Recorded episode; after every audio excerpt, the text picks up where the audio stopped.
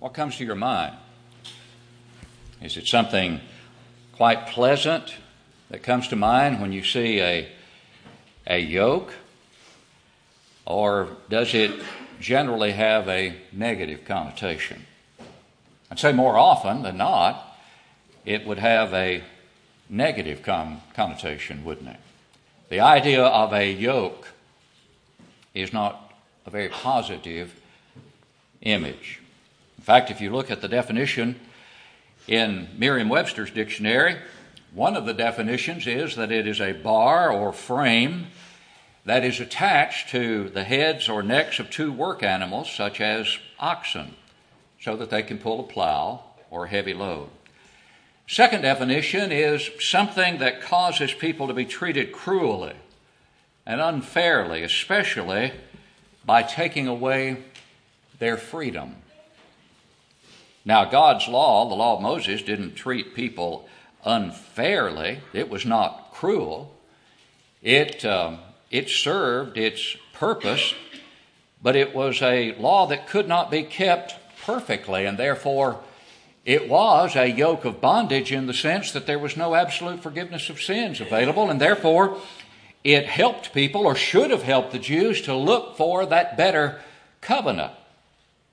But it was described, the law of Moses, as a yoke of bondage. Listen to Paul's words in Galatians 5, verse 1.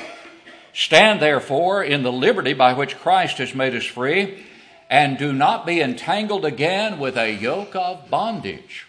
That yoke of bondage to which Paul refers is clearly the law of Moses. And yet it was God's law. God gave it for a specific purpose, for a specific time.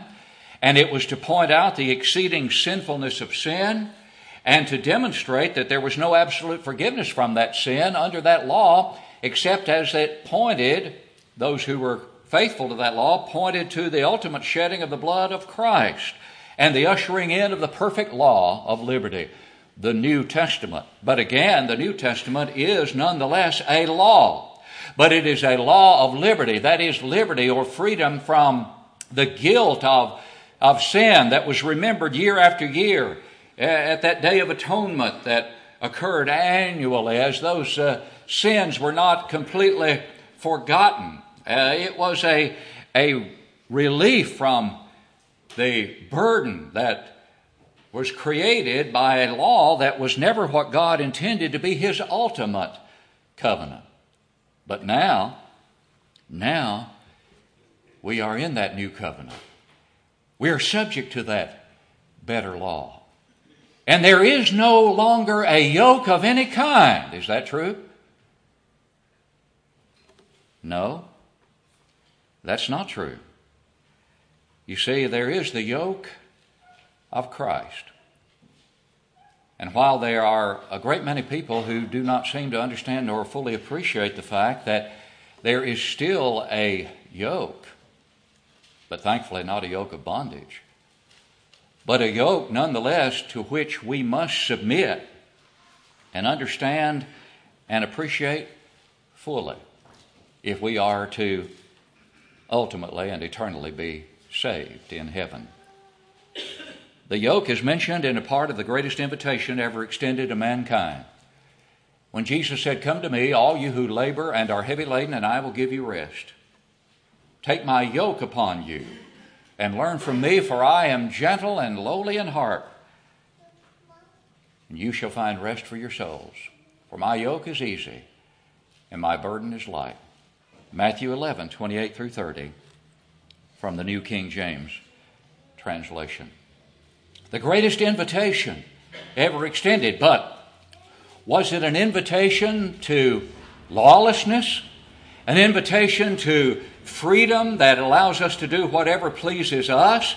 And knowing that as we do, that will please God. We talked to some extent about this in our Bible class in the auditorium here this morning that grace does not allow us to do anything and everything that pleases us with the full assurance that that will indeed please God. That is not the grace about which we have just sung in that beautiful hymn, His grace reaches me. Yes, His grace reaches me, but how did His grace reach me? Listen to Titus 2 11 beginning. For the grace of God, which brings salvation, has appeared to all men, teaching us that denying ungodliness and worldly lust, we should live soberly and righteously and godly in this present age. The grace of God brought with it a yoke. That's right. The grace of God has revealed that there is a yoke that we must submit to if indeed we have any hope of being in eternity in heaven. What are the characteristics of that yoke? Jesus describes it in summary fashion, saying, My yoke is easy and my burden is light. Would that indicate then that the yoke being easy means that there, there is no confinement involved in this yoke? No. That's the first characteristic at which we look today. The yoke of Christ is a yoke of confinement. Any yoke confines, doesn't it? You see the, the graphic of this yoke, and you obviously understand that if there are two animals in, the, in that yoke, they are confined. They're confined. Jesus did not say, I have no yoke, but my yoke is easy. And it does involve confinement, as does any yoke. Matthew 7 13 and 14 makes that abundantly clear where Jesus says, Enter by the narrow gate. For wide is the gate, and broad is the way that leads to destruction, and there are many who go in by it. Because narrow is the gate, and difficult is the way that leads to life, and there are few who find it. That indicates confinement. In other words, you cannot simply choose to follow the broad way, the easy way, the way that involves no yoke of bondage, no yoke of any kind, no yoke of commitment, no yoke of confinement, you cannot do that and expect to ultimately be saved. Jesus says you must enter by the narrow gate. Enter by the narrow gate. And follow the way that, yes, at times is difficult. I love 2 Corinthians 5 14, one of my favorite passages. And it is a passage that is completely relevant to this point about confinement. Listen to what Paul writes there. For the love of Christ compels us, as the New King James renders it. The King James says, constraineth us. For the love of Christ compels us because we judge thus that if one died for all, then all died.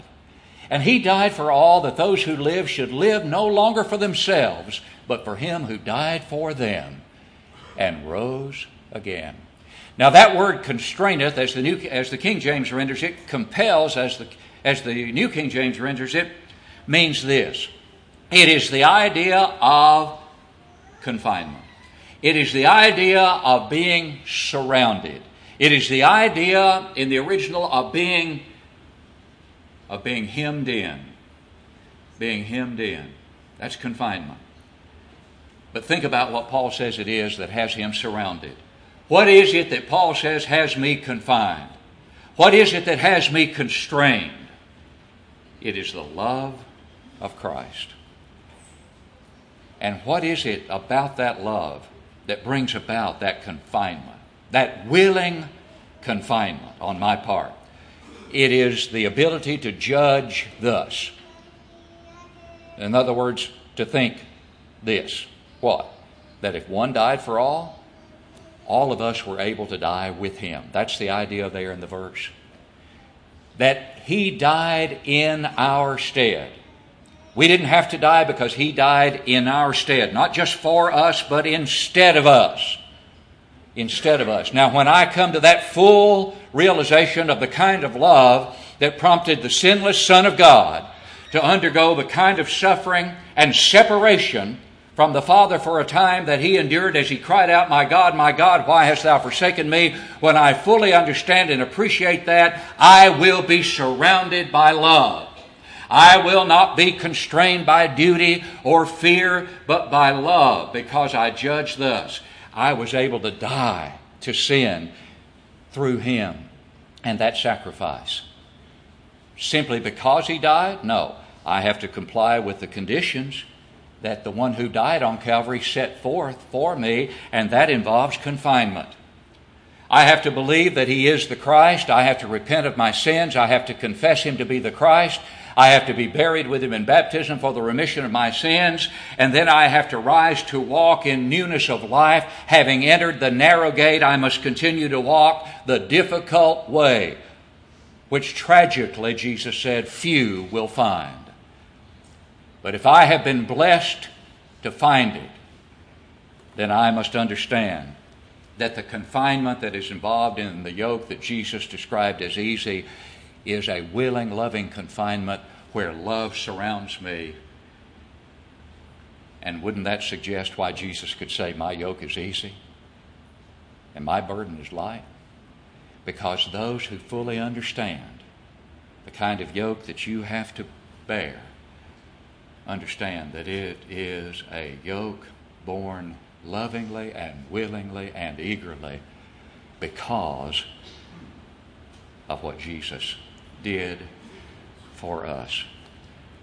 I understand confinement is an ugly word in today's society to a great extent.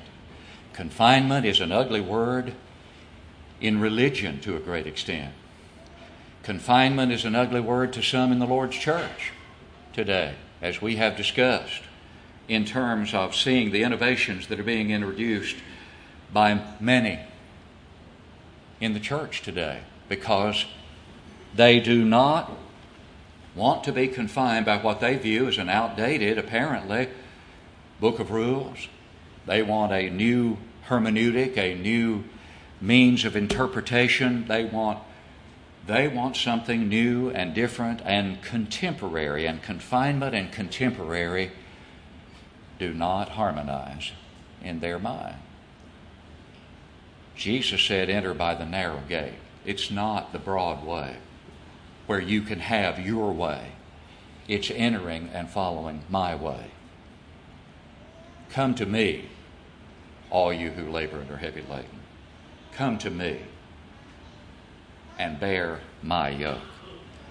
And that brings us to the second characteristic of the yoke of Christ, and that is that it is a yoke of conformity. Not only confinement, but conformity. And Paul reminds us of that in Romans chapter 12, verses 1 and 2. When he writes, I beseech you, therefore, brethren, by the mercies of God, that you present your bodies a living sacrifice holy, acceptable to God, which is your reasonable service. And then he adds, and do not be conformed to this world, but be transformed by the renewing of your mind that you may prove what is that good and acceptable and perfect will of God. In other words, don't be conformed to this world. You become conformed to the next world, to the things of the next world. Undergo a transformation process, a transformation process which brings you into conformity with the will of Christ which brings you to the yoke of Christ, where you again willingly and lovingly conform to His will, having been transformed by it and no longer conform to the things of this world. And making abundantly clear to everyone around you that that transformation has taken place fully and completely, and that you truly are a new creation in Christ where the old things have passed away and where all things have become new. Because you have conformed to His will.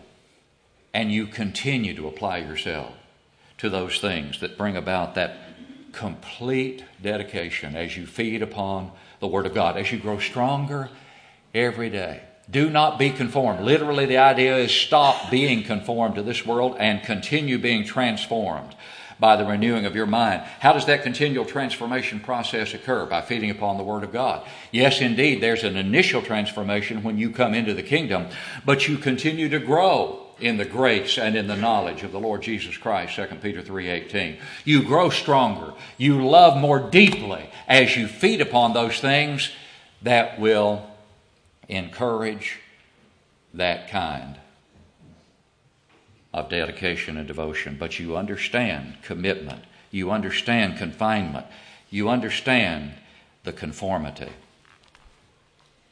But you know, there's something very pleasant as we look at the next characteristic of the yoke of Christ, and that is there's companionship.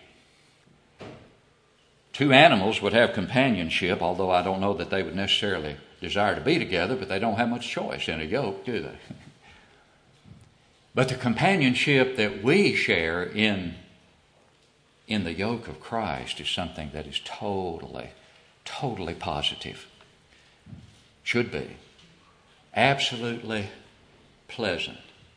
The beautiful note that Ron wrote that, that Wayne shared with us is a beautiful illustration of the kind of appreciation that a brother in Christ has for that very thing we're talking about that companionship, what it means in difficult times, what it means in challenging times, what it means in good times as well as those challenging times.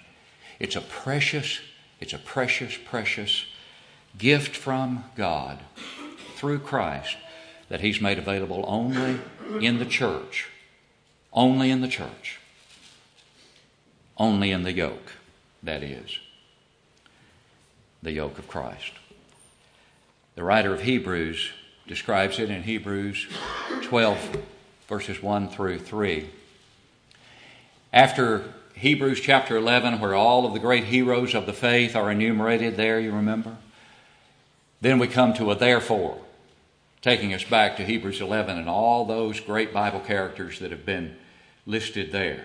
Then, verse 1 of chapter 12, therefore we also, the writer says, therefore we also, since we are surrounded by so great a cloud of witnesses. Let us lay aside every weight and the sin which so easily ensnares us, and let us run with endurance the race that is set before us, looking unto Jesus, the author and finisher of our faith, who for the joy that was set before him endured the cross, despising the shame, and has sat down at the right hand of the throne of God. For consider him who endured such hostility from sinners against himself, lest you become weary and discouraged in your souls.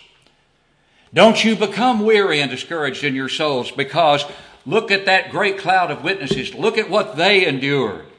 Look at the companionship in effect that you have. Look at those who have suffered and endured a great deal more than these Hebrew Christians had suffered at this time. In fact, in the very next verse, the writer will say, You have not resisted yet unto blood. You haven't been called upon to shed your blood yet. Not that you won't be, but you haven't. And look at all those who did shed their blood. Look at this great cloud of witnesses. Don't become discouraged in your soul. Don't faint. Don't become weary.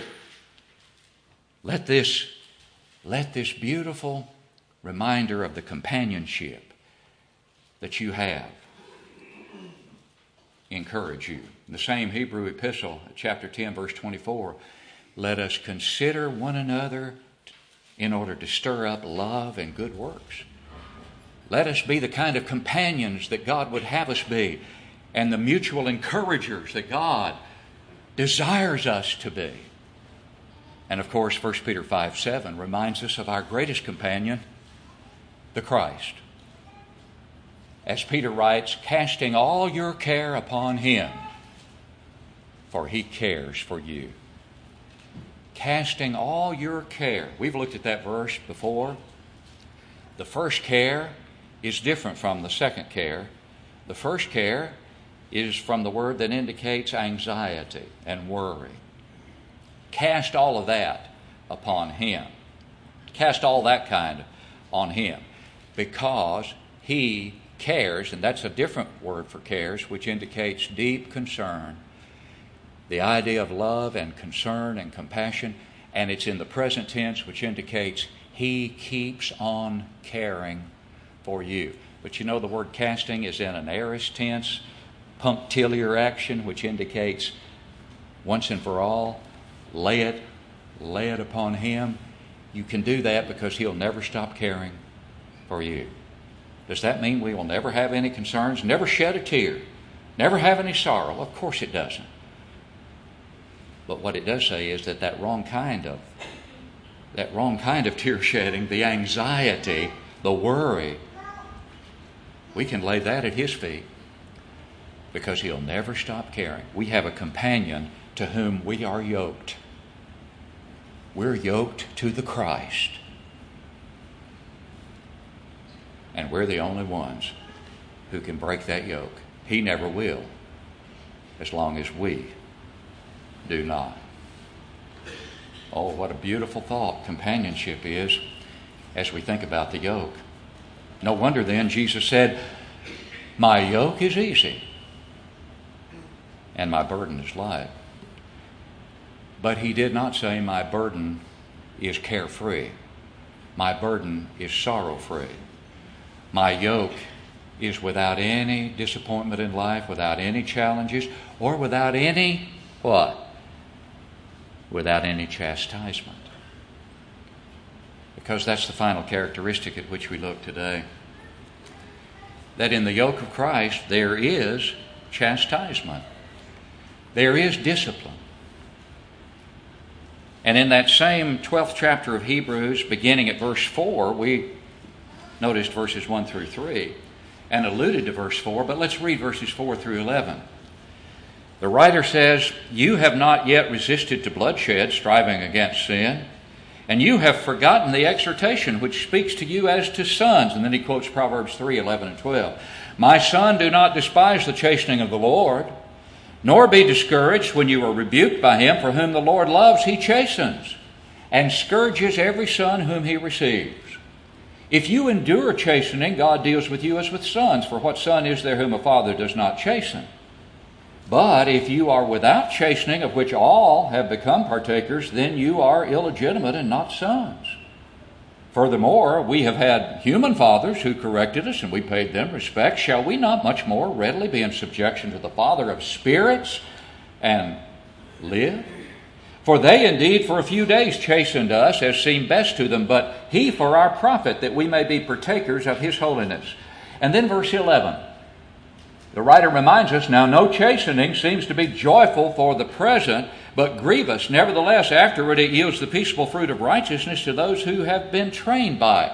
Oh, this is a great text that we need to spend a great deal of time with and to fully understand that God does not shield us from every calamity, from every sorrow, that God does allow us to be chastened, that God chastens us, disciplines us through His Word, that God says no to us at this time, that there are times consequences to our actions. The child of God is not forevermore shielded from every sorrow, every trial.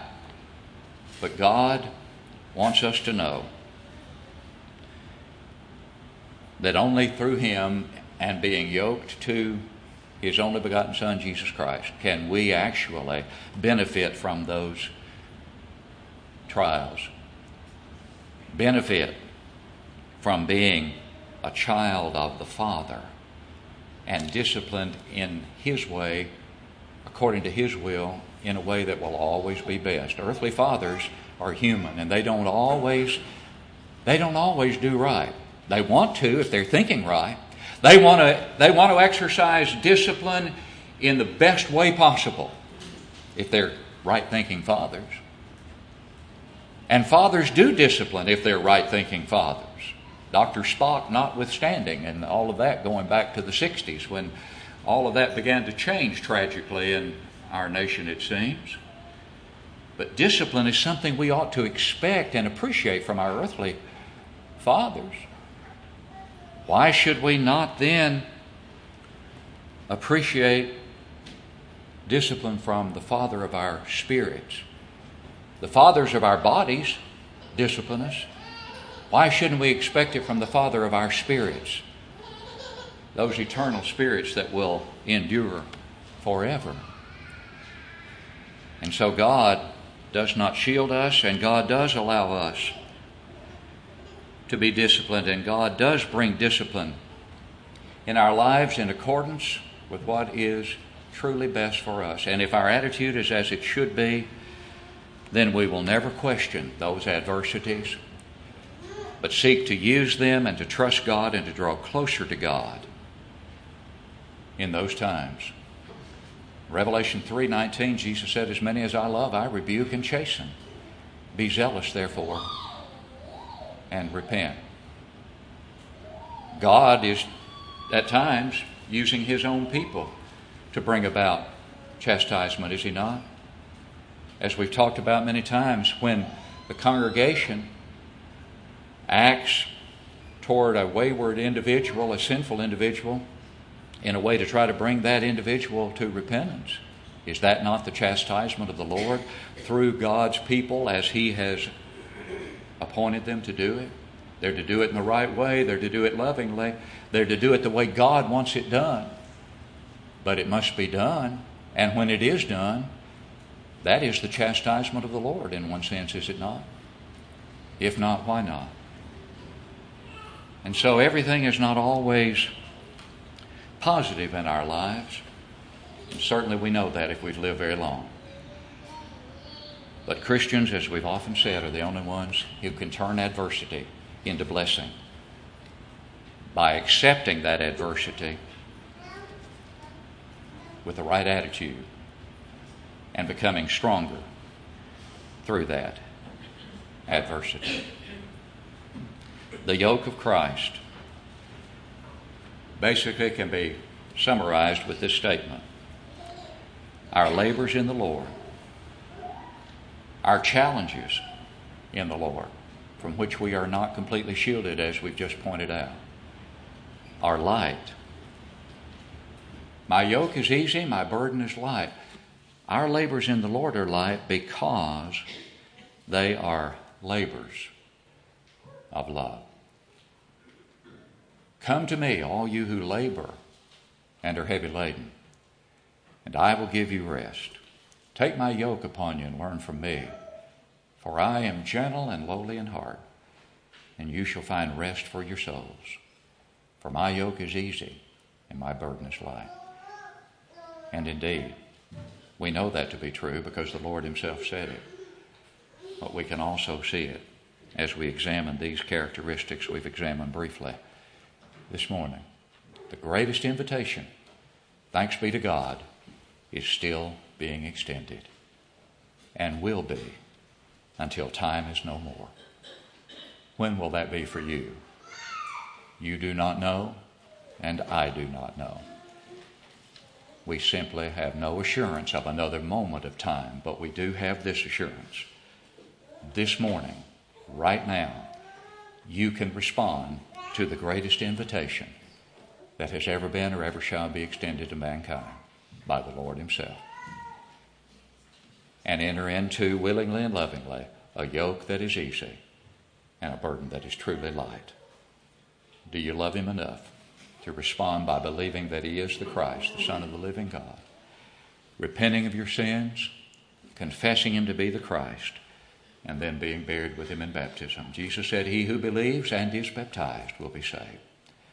You may have loved him once enough to do that and to take that yoke upon you, but you may have cast it off now and gone back into a yoke of bondage.